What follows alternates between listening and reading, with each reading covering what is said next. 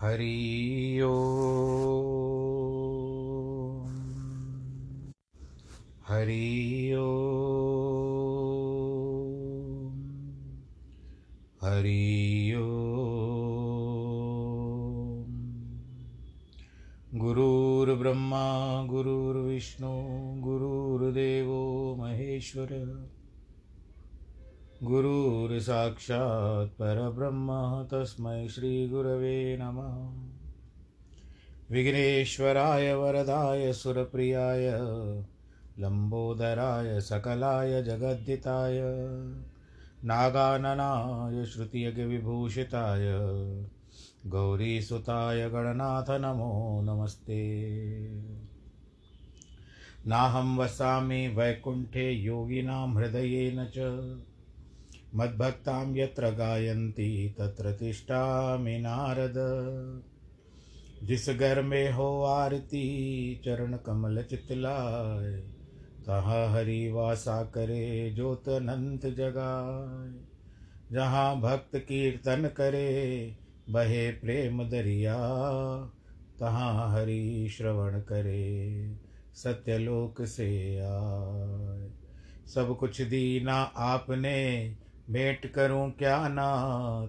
नमस्कार की भेंट लो, जोड़ू मैं दोनों हाथ, जोड़ू मैं दोनों हाथ, जोड़ू मैं दोनों हाथ। शान्ताकारं भुजगशयनं पद्मनाभं सुरेशं, विश्वाधारं गगनसदृशं मेघवर्णं शुभाङ्गं लक्ष्मीकान्तं कमलनयनं योगिवृधानगम्यं वंदे विष्णुं भवभयहरं सर्वलोकैकनाथं। मङ्गलं भगवान् विष्णु, मङ्गलं गरुडध्वज। मङ्गलं पुण्डरीकाक्षमङ्गलायस्तनुहरि। सर्वमङ्गलमाङ्गल्ये शिवे सर्वार्थसाधिके। शरण्ये त्र्यम्बके गौरी नारायणी, नमोऽस्तु ते। नारायणी नमोऽस्तु ते। नारायणी नमोऽस्तु ते। श्रीमन्नारायण श्रीमन्नारायण श्रीमन्नारायण। प्रिय भक्तजनों, जो आया सो चलसी सब कोई आई वारी है। गुरु ग्रंथ में आती है वाणी। जो आया है, उसको चलना है, जिसकी बारी आएगी, वो जाएगी। और ओपन टिकट लेकर के जिस तरह से होता है कि किस तरह का बुलावा आ जाए। तो बस एकदम से हताश भी नहीं होना है। परंतु काल करे सो आज कर, आज करे सो अब। इस बात को चरितार्थ करना है पराशर मुनि की कथा जो आप विष्णु पुराण में सुन रहे हो और यहाँ पर अष्टावक्र जनक को बता रहे हैं। जनक राजा को आत्मज्ञान दे रहे हैं। और जनक राजा भी प्रोत्साहित हो गए हैं और वो अब कुछ बातें वार्तालाप अष्टावक्र मुनि से कर रहे हैं। हम सूत्र तेरहवें में हैं। दूसरा प्रकरण चल रहा है। अहो अहम नमो मह्यम दक्षो नास्ती मत समह अत्सप्रश्य शरीरेण ये न विश्वम चिरधृतम। मैं आश्चर्यमय हूँ, मुझको नमस्कार है, इस संसार में मेरे समान निपुण कोई नहीं है। क्योंकि शरीर को स्पर्श किए बिना ही इस विश्व को सदा सदा धारण किए रहता हूँ। जनक जी कहते हैं कि इस संसार में मेरे समान दक्ष, यानी निपुण कोई नहीं है। अर्थात उस आत्म तत्व की बड़ी निपुणता है कि असंग होते हुए भी बिना किसी शरीर को स्पर्श किए इस विश्व को सदा सदा धारण किए रहा है। इसका अर्थ है कि विश्व आत्म तत्व के बिना कैसे रह सकता है? जिस समय यह आत्म तत्व शरीर से अलग हो जाता है, उसी क्षण उस शरीर को मृत घोषित कर दिया जाता है। सभी शरीरों को धारण करने वाला यह आत्मा तो ही है। आत्मा ही तो है। ये अनंत शरीर इस इसी एक आत्म तत्व द्वारा धारण किए हुए हैं। इसीलिए यह आत्मा व्यक्तिगत नहीं है, बल्कि विश्वात्मा है। आत्मा है भीतर आपके, लेकिन आपका नहीं है। ये विश्वात्मा है। आपके पास टेलीफोन है, पर उसकी कनेक्शन गवर्नमेंट की है। आप बिल नहीं चुकाओगे, काट दिया जाएगा, जो वो पड़ा हुआ है स्पीक फ़ोन पड़ा हुआ है हैंडसेट पड़ा हुआ है, आपके पास वो व्यर्थ हो जाएगा, किसी काम का नहीं रहेगा। क्योंकि उसके भीतर तरंग है तो है, नहीं है तो नहीं है।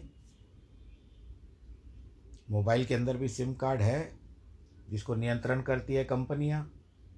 अगर कंपनी ने नियंत्रण बंद कर दिया, क्योंकि आपने बिल नहीं भरा, नियंत्रण रुक गया तो बस ख़त्म हो गई, फिर किसी मोबाइल काम का नहीं आएगा। यही विश्वात्मा चिरकाल से इस विश्व को धारण किए हुए है। यह आत्मा का एक विशिष्ट गुण है। ये केवल मैं उदाहरण दे रहा हूँ, आत्मा इन सबसे भिन्न है। स्वयं कर्ता नहीं होते हुए भी उसके गुणों से स्वाभाविक क्रिया अपने आप हो रही है। जैसे चुंबक लोहे को प्रयत्न करके नहीं खींचता, कि विद्युत प्रयत्न करके अपने इच्छा से प्रकाश नहीं फैलाता, सूर्य अपने इच्छा से आप, ताप व प्रकाश नहीं देता, गुरुत्व आकर्षण किसी के आदेश से पदार्थों को नहीं खींचता, बादल और वर्षा किसी के आदेश की प्रतीक्षा करके पानी नहीं बरसाते, अग्नि किसी के आदेश से नहीं जलती, ये सब उनके स्वाभाविक गुण धर्म हैं, जिनसे सब क्रियाएँ अपने आप होती हैं। ऐसे ही आत्म तत्व संसार के धारण किए हुए हैं, उसकी मर्ज़ी से नहीं, बल्कि अपने स्वाभाविक गुणों के आधार पर। यह कितना बड़ा वैज्ञानिक सत्य है जो राजा जनक ने प्रकट किया है कि जो व्यक्ति सभी कार्य ईश्वर की इच्छा के द्वारा किया हुआ मानते हैं, कि वही करता है, इससे बड़ी निराशा होगी। विज्ञान का आधार भी यही दृष्टि है कि कथन धार्मिक विश्वास ही नहीं, वैज्ञानिक सत्य है। इच्छा प्रभु की होती है, परंतु मनुष्य देरी से समझता है, क्योंकि वह मनु, मनुष्य जो है अपने आप को वस्तु समझता है और भीतर के भीतर जो वास्तव है, इस वस्तु शरीर नामक इस वस्तु के भीतर जो वास्तव है, वो वास्तव जिस दिन निकल जाता है आत्मा रूपी वास्तव, वास्तविकता निकल जाती है, वास्तव चला जाता है तो ये शरीर रूपी वस्तु किसी काम का नहीं रहेगा। बस इस तथ्य के साथ हम आज के इस प्रकरण को, यानी प्रकरण को तो नहीं, यहाँ पर ये सूत्र को हम पूरा करते हैं। आइए चलिए भगवान विष्णु के पास। नारायण जी की कृपा प्राप्त करने के लिए चलते हैं। आप तो भगवान सूर्य के बारे में बहुत कुछ जान चुके हैं, सुन चुके हैं। अब ज्योतिष चक्र और शिशुमार चक्र के बारे में बताई जाती है। खगोलीय, आकाश में भगवान विष्णु का जो शिशुमार शिशुमार कहते हैं गिरगिट को। के समान आकार वाला तारामय स्वरूप देखा जाता है। उसके पिछले भाग में ध्रुव अवस्थित है। यह ध्रुव स्वयं घूमता हुआ चंद्रमा और सूर्य आदि ग्रहों की को घुमाता है। उस भ्रमणशील ध्रुव के साथ नक्षत्रगण भी चक्र के समान घूमते रहते हैं। आप हैदराबाद में कहते हैं कि एक बिरला मंदिर है, उसके पास में साइंस म्यूज़ियम है, वहाँ पर नक्षत्रगण इत्यादि सब दिखाए जाते हैं। तारामंडल दिखाया जाता है। किस तरह से होता है, क्या होता है, कितनी दूर पर है, ये सब अपने अपने शहरों में भी सबके होगा। हैदराबाद में बिरला मंदिर के पास में वो तारामंडली है, उसका नाम मुझे याद नहीं आ रहा है। बिरला क्षेत्र का ही है वो, बिरला कंपनी का ही है। और गैलरी है वो वहाँ पर बैठ कर के ऊपर देखा जाता है। आज छत पर सब सब नवग्रहों की प्रतिक्रियाएँ, ग्रह किस तरह से हैं और नक्षत्र किस तरह से है, कैसा होता है, सूर्य कैसे होता है, पुच्छ केतु किस तरह से होता है, ये सारी बातें बताई जाती है। तो अब ये जो पहले बातें बताई गई है, वो अब उसको विज्ञान ने स्पष्ट करके, स्पर्श कर, यानी स्पष्टता दिखाना भी आरंभ कर दिया है। सूर्य, चंद्रमा, तारे, नक्षत्र अन्य अन्य समस्त ग्रह गण जो है वायुमंडली ये डोरी से ध्रुव के साथ बंधे हुए हैं। आकाश में ग्रहगण जिससे शिशुमार स्वरूप वर्णन किया गया है, अनंत तेज के आश्रय, स्वयं भगवान नारायण ही उसके हृदय स्थित आधार है। उत्तानपाद के पुत्र ध्रुव ने उन जगतपति की आराधना करके तारामय शिशुपार के पुच्छ स्थान में स्थिति प्राप्त की है। शिशुमार के आधार, सर्वेश्वर नारायण है शिशुमार ध्रुव का आश्रय है। ध्रुव में सूर्यदेव स्थित है तथा ये विप्र, जिस प्रकार देव, असुर और मनुष्य आदि के सहित यह सूर्य आठ मास तक अपनी किरणों से छह रसों से युक्त जल ग्रहण करके उसे चार महीनों में बरसा देते हैं। उससे अन्न की उत्पत्ति होती है, अन्न से ही संपूर्ण जगत पोषित होता है। सूर्य अपनी तीक्ष्ण राशियों और रश्मियों से संसार का जल खींचकर उससे चंद्रमा का पोषण करता है और चंद्रमा आकाश में वायुमयी नाड़ियों के मार्ग से उसे धूम, अग्नि, वायुमय मेघों में पहुँचा देते हैं। यह चंद्रमा के द्वारा प्राप्त जल मेघों से तुरंत ही भ्रष्ट नहीं होता, इसीलिए अभ्र कहा जाता है। हे मैत्रे मैत्रे काल जनित संस्कार के प्राप्त होने पर यह अभ्रस्त जल निर्मल होकर वायु की प्रेरणा से पृथ्वी पर बरसने लगता है। अब यदि हम कहें कि ये जो जल सूर्य भगवान ने खींचा आठ महीने और चार महीने में उसको लौटा दिया तो ये जल तो समुद्र से गया। समुद्र से गया और समुद्र का जल हम पीते नहीं क्योंकि समुद्र का जल खारा होता है। परंतु उसको आजकल जैसे सबके घर में क्या कहते हैं कि वो एक्वागार्ड है और मशीनें लगी हुई हैं पानी साफ़ करने की। पानी छन करके आता है अच्छा हो जाता है। तो इसी तरह से वहाँ तो वर्षों से, कई हज़ार वर्षों से फ़िल्टर लगे हुए हैं। किसी ने देखा है? पर जो ऊपर से आता है अच्छा वर्ष, वर्षा भी गिरती है। और जो जलाशय जहाँ से जल भेजा जाता है, उस जलाशय के पास आप खड़े हुए हो और वो जलाशय में पानी भरता है तो आपको उस समय पता चलता है कि ये जो बूंदें जलाशय में भी गिर रही है, वर्षा तो सब जगह होती है। तो इस जलाशय में जो बूंद गिरी है, इसका, इसकी कौन सी बूंद आपके कंठ में आएगी, मुख में आएगी? कंठ को गीला करेगी आपके। किसी ने जानने की कोशिश की है? नहीं जानेंगे, क्योंकि है नहीं। बड़ी बनाई बन रही, अब कुछ कछु बननी ना है। तुलसी ऐसे जान के मगन महो मगन रहो मन माए। अपने मन में मगनता से रहो कि जो दिया है, प्रभु ने दिया तो है। अब मैं तारे गिनने लगूँगा या आकाश की, बारिश की बूंदें गिरने लगूँगा तो फिर आप कोई अलग ही रास्ता पकड़ लीजिए। कुछ विशेष करके दिखाइए। तो खारा पानी पिएँगे नहीं, पर वही स्वच्छ होकर के वर्षा के द्वारा जब उपलब्ध होता है तो हम उसको पीते हैं और प्यास मिटाते हैं। फैक्ट्री से कैसे वस्तु बन करके तैयार होकर के आपके पास आती है उत्पादन क्षेत्र से? और आपके हाथ में वस्तु है। भगवान सूर्यदेव नदी, समुद्र, पृथ्वी तथा प्राणियों के उत्पन्न इस चार प्रकार के जलों का आकर्षण करते हैं तथा आकाश गंगा के जल को ग्रहण करके वे उसे बिना मेधा, मेघादि के अपनी किरणों से तुरंत ही पृथ्वी पर बरसा देते हैं। ये द्विजोतम उसके स्पर्श मात्र से पाप पंख के धुल जाने से मनुष्य नरक में नहीं जाता, अतः वह दिव्य स्नान कहलाता है। सूर्य के दिखलाई देते हुए ही, बिना मेघों का ही जो जल बरसता है, वह सूर्य की किरणों के द्वारा बसाया हुआ आकाश गंगा का जल होता है। अब कृतिका नक्षत्र है। नक्षत्रों में जल सूर्य के प्रकाशित रहते बरसता है तो उसे दिग्गजय द्वारा बरसाया हुआ आकाश का जल का गंगा सम, आकाश गंगा का जल समझना चाहिए। तो ये नक्षत्रों के बारे में है कि किस तरह से ये सारे नक्षत्र के द्वारा जैसे कैसे कैसे जल गिरता है वो बताया गया है। जो जल मेघों के द्वारा बरसाया जाता है वह प्राणियों के जीवन के लिए अमृत रूप होता है। और देखो, और अगर ना भी बरसता है तो अकाल पड़ जाता है।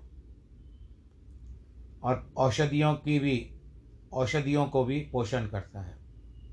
उस वृष्टि के जल से परम वृद्धि को प्राप्त होकर समस्त औषधियाँ और फल पकने पर, सूख जाने पर गोधुम, यव आदि अन्न, प्रजावर्ग के शरीर की उत्पत्ति, पोषण आदि के साधक होते हैं।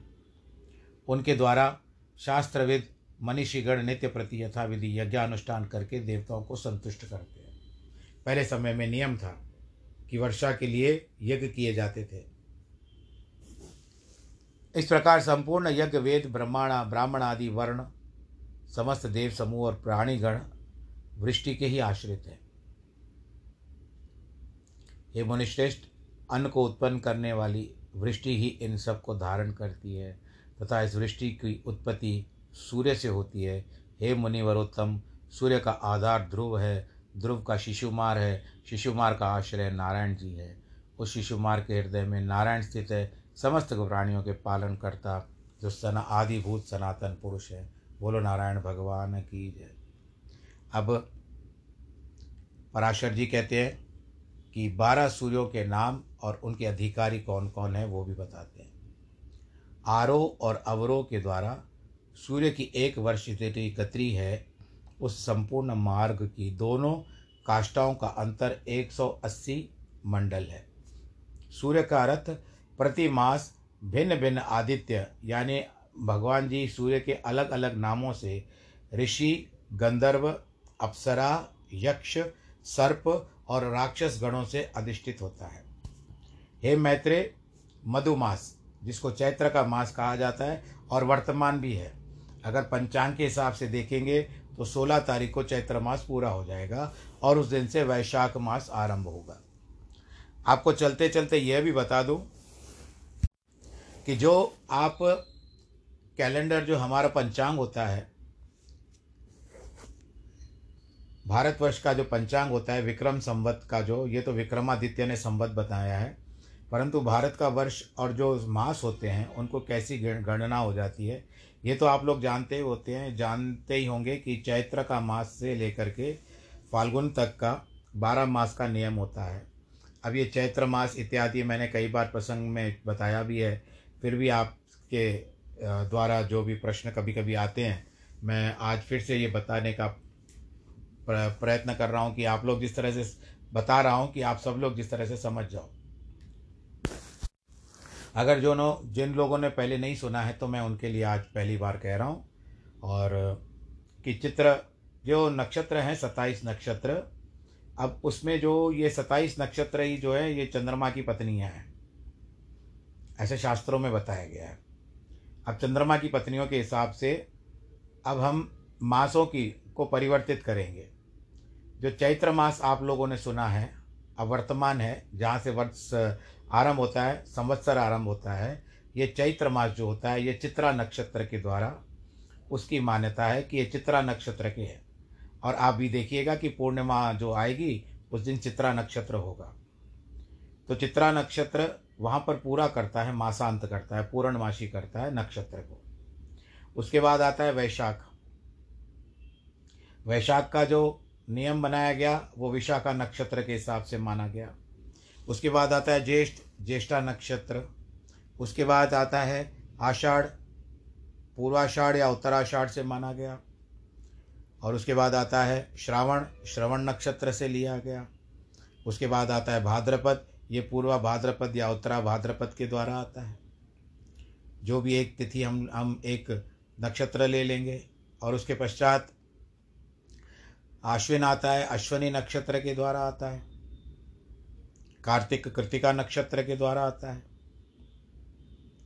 और अगहन कहते हैं, मार्गशीर्ष कहते हैं, ये मृगशिरा नक्षत्र के अंतर्गत आता है।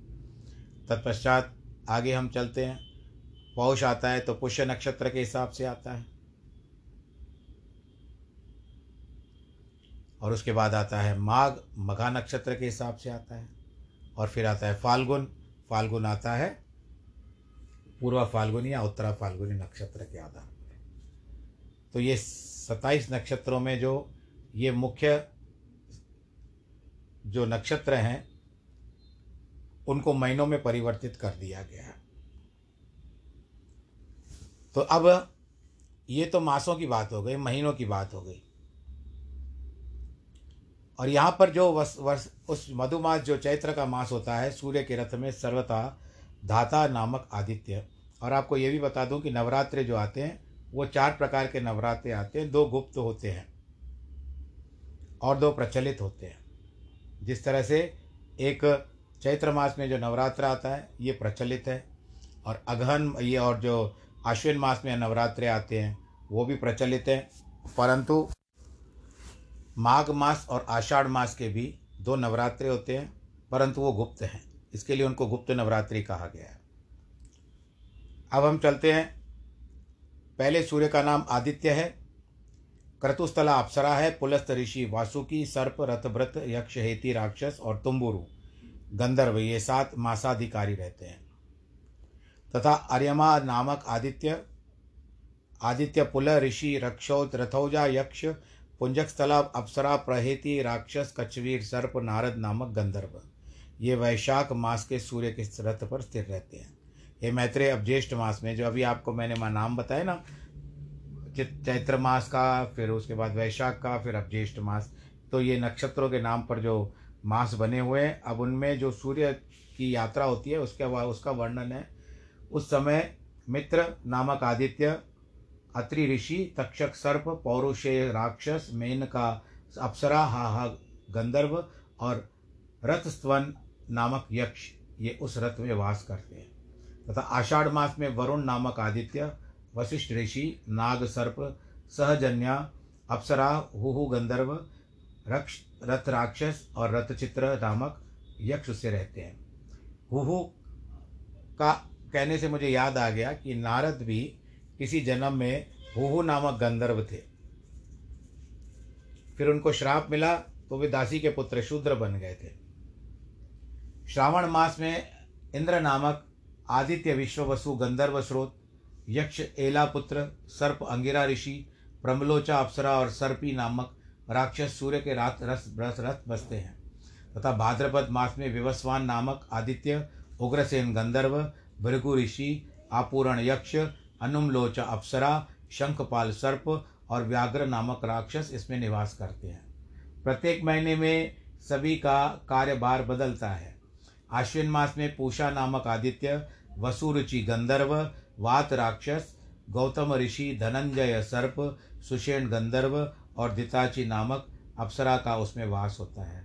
तो ये देखो सबको, हम लोग तो कहते हैं कि अप्सराएँ हैं, ये है, गंधर्व हैं परंतु इन सबके ऊपर भी अपने अपने दायित्व दिया गया हुआ ज़िम्मेदारी दी गई है। किस मास में तुमको क्या काम करना है? काम बांटा हुआ है। ये लोग खाली नहीं बैठते हैं कि मनुष्य क्या कर रहे हैं, क्या नहीं कर रहे हैं। ये अपने नियम के अनुसार ड्यूटी बजाते हैं और इनकी शायद तनख्वाह भी मिलती होगी। मुझे पता नहीं, पर मैं ऐसे ही व्यंग का थोड़ी सी टिटोली कर रहा हूँ, पर इनके लिए करनी भी नहीं चाहिए। आनंद के साथ ये देखो, अपना कितनी कितनी प्रेम से ये अपना दायित्व पूरा कर रहे हैं सूर्य भगवान के साथ। आश्विन मास में जो बात आपने बताई कि पूषा नामक आदित्य वसुरुचि गंधर्व और वात राक्षस बताया मार्ग शीर्ष में अधिकारी नामक आदित्य, कश्यप ऋषि, ताक्षर्य यश, महापद्म सर्प, उर्वशी अप्सरा, चित्र में गंधर्व और विद्युत नामक राक्षस है।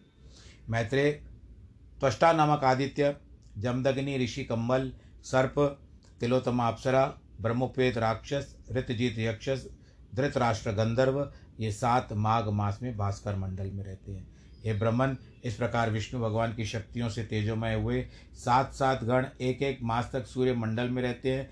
मुनिगण की स्तुति करते हैं, गंधर्व सम्मुख रहकर उनका यशोगान करते हैं, अप्सराएँ नृत्य करती है, राक्षस रथ के पीछे चलते हैं। सर्प वहन करने के अनुकूल रथ को सुसज्जित करते हैं, यक्षगण रथ की बागडोर संभालते हैं, तथा नित्य सेवक, बाल खिल्यादि, इसे सब ओर से घेरे रहते हैं, जिसका कल मैंने आपको वर्णन किया। हे मुनि सत्तम मुनिमंडल के ये सात गण ही अपने अपने समय पर उपस्थित होकर शीत, ग्रीष्म और वर्षा आदि के कारण बनते हैं। भगवान, आपने जो कहा था कि सूर्यमंडल की स्थित सात गण, शीत, ग्रीष्म आदि कारण होते हैं, सो मैंने सुना। गुरु अपने सूर्य के रथ में स्थित और विष्णु शक्ति से प्रभावित गंधर्व सर्प रक्षा राक्षस, ऋषि बाल खिल्यादि अप्सरा तथा रक्षों को, यक्षों के जो पृथक पृथक व्यापार बतलाए, मुने यह नहीं बताया। सूर्य का कार्य क्या है? यदि सूर्य सातों गण ही शीत, ग्रीष्म और वर्षा के करने वाले हैं तो फिर सूर्य का क्या प्रयोजन है? यह कैसे कहा जाता है कि वृष्टि सूर्य से होती है? पराशर जी कहते हैं कि तुम्हें पूछा, उसका उत्तर सुनो। सूर्य सात गणों में एक है, प्रदान होने की विशेषता है। भगवान विष्णु जो सर्वमय ऋक, यजु, साम नामक पराशक्ति है, वह वेद त्रय ही सूर्य को ताप प्रदान करती है। यानी तीन वेदों के ताप से सूर्य को गर्मी रहती है। जगत की स्थिति और पालन के लिए ऋग्वेद, यजुर्वेद और साम रूप विष्णु सूर्य के भीतर निवास करते हैं। प्रत्येक मास में जो सूर्य होता है, उसी उसी में वेद त्रयी विष्णु की पराशक्ति निवास करती है। पूर्वान्न में ऋक यानी सुबह सुबह मध्यान्ह में व्रत अति रजु तथा सायंकाल में समश्रुतियाँ सूर्य की स्तुति करती है। यह भगवान विष्णु का ही अंग है। त्रयमयी वैष्णवी शक्ति केवल सूर्य की अधिष्ठात्री है नहीं, सो नहीं, बल, बल्कि ब्रह्मा, विष्णु, महादेव भी त्रमयी, त्रयमयी है त्रि त्रिमूर्ति है। सर्ग के आदि में ब्रह्मा ऋगमय है, उसी की स्थिति में विष्णु यजुर्मय, अंतकाल में रुद्र साम, साममय है। उन सूर्यदेव की मुनिगण स्तुति करते हैं। गंधर्वगण उनके समुख यशोगान करते हैं। अप्सराएँ नृत्य करती है। राक्षस रथ के पीछे रहते हैं। सर्पगण रथ का साथ सजाते हैं। यक्ष घोड़ों की बागडोर संभालते हैं तथा बाल किल्यादि रथों को, रथ को जब और से घेरे रहते हैं त्रय शक्ति स्वरूप भगवान विष्णु का न कभी उदय होता है, न अस्त। अर्थात वे साई रूप से सदा ही विद्यमान रहते हैं। सूर्य उदय और सूर्य अस्त, ये जिस दिश देश में सूर्योदय और सूर्यास्त का क्रम चलता है, परंतु सूर्य नारायण चौबीस घंटे ही रहते हैं। ये तो आप भी जानते होंगे कि इस समय में अगर हम यूएसए का हिसाब लें तो उस समय बिल्कुल दस घंटे पीछे है। तो वहाँ पर प्रातःकाल हुई है। अगर हम मध्य क्षेत्र लें, बाहर पूरे विश्व के मध्य क्षेत्र के लें तो हम यदि यूरोप की ओर देखें तो पूरा तो मैं नहीं बता सकता, पर जिस तरह से वहाँ पर मध्यान्ह काल होगा इस समय में। और कुछ देश ऐसे भी हैं, जहाँ पर हम पीछे हैं, और वहाँ पर जो आगे है, डेढ़ घंटा, दो घंटा, ढाई घंटा और ऑस्ट्रेलिया इत्यादि जो है, वहाँ पर तो रात्रि का समय चल रहा होगा। तो सूर्य नारायण तो चौबीस घंटे है भाई। कई तो कई जगह पर तो प्रातःकाल होने वाली होगी। तो सूर्य नारायण तो अस्त अस्त होते ही नहीं। वो तो रहते ही हैं। ये हम लोगों का मानना है कि सूर्य अस्ताचल में, चला गया। हे द्विज दिन और रात्रि के कारण स्वरूप भगवान सूर्य, पितृगण, देवगण और मनुष्य आदि को सदा तृप्त करते, घूमते रहते हैं। सूर्य की सुषुमना नामक की जो किरण है, उसमें शुक्ल पक्ष में चंद्रमा का पोषण होता है। फिर कृष्ण पक्ष में एक उस अमृतमय चंद्रमा की एक एक कला का देवगण निरंतर पान करते हैं। हे द्विज, कृष्ण पक्ष के क्षय होने पर दो कलायुक्त चंद्रमा का पितृगण पान करते हैं। इसी प्रकार सूर्य द्वारा पितृगण का तर्पण होता है। सूर्य अपनी किरणों से पृथ्वी से जितना जल खींचता है, उन सबको प्राणियों की पुष्टि और अन्न की वृद्धि के लिए बरसा देते हैं। उसमें भगवान सूर्य समस्त प्राणियों को आनंदित करते हैं। और देखो, इस समय में ग्रीष्मकाल आरंभ हो चुका है, गर्मी आरंभ हो चुकी है, और गर्मी के बाद फिर वर्षा होगी, वर्षा ऋतु आएगी। कहीं कर पर बहुत घनघोर वर्षा होती है तो कहीं अकाल हो जाता है, ये भी नियम के हिसाब से। तो भगवान जी से यही प्रार्थना करना चाहिए कि सब जगह अच्छी तरह से जल प्लावित हो जाए और अच्छी तरह से जल बरसे और सब लोग आनंददायी हो जाए, सबकी प्यास मिट जाए, खेत खलियान इत्यादि की भी प्यास मिट जाए। भगवान जी से यही प्रार्थना करनी चाहिए। भगवान सूर्य समस्त प्राणियों को आनंदित करते हैं। वो किसी में भेदभाव नहीं देखते। उनकी रोशनी चारों तरफ़ पड़ती है, जो खुला स्थान हो। गंदगी में भी पड़ती है तो स्वच्छ जल में भी उनकी रोशनी पड़ती है। मनुष्य पितृगण आदि सभी का पोषण करते मैत्रे इस रति रीति से सूर्य देव, देवताओं की पाक्षिक, पितृगण मासिक और मनुष्यों की नित्य प्रति तृप्ति करते हैं। और मुझे लगता है कि आपको भी इस समय में तृप्ति प्राप्त हो चुकी होगी, क्योंकि समय ने इशारा कर दिया है कि अभी उसके जाने का वारा हो चुका है। आप सब लोग खुश रहिए, आनंद के साथ रहिए। मैं तो भगवान जी से यही प्रार्थना करता हूँ कि सब लोग कुल जहान का बंदो भगवान जी आश कुल जहान को आशीर्वाद प्रदान करें। और नियमित रूप से जिनके जन्मदिन है और वैवाहिक वर्षगांठ है, उन सबको अपरिमित, जिसका कोई संख्या नहीं है। जिस तरह से डब्बे में चावल रहते हैं, अपरिमित रहते हैं, गिन नहीं सकते, वैसे उतनी ही संख्या में भगवान जी आपको आशीर्वाद प्रदान करें। आप सब स्वस्थ रहें, आनंदित रहें, प्रफुल्लित रहें। नमो नारायण।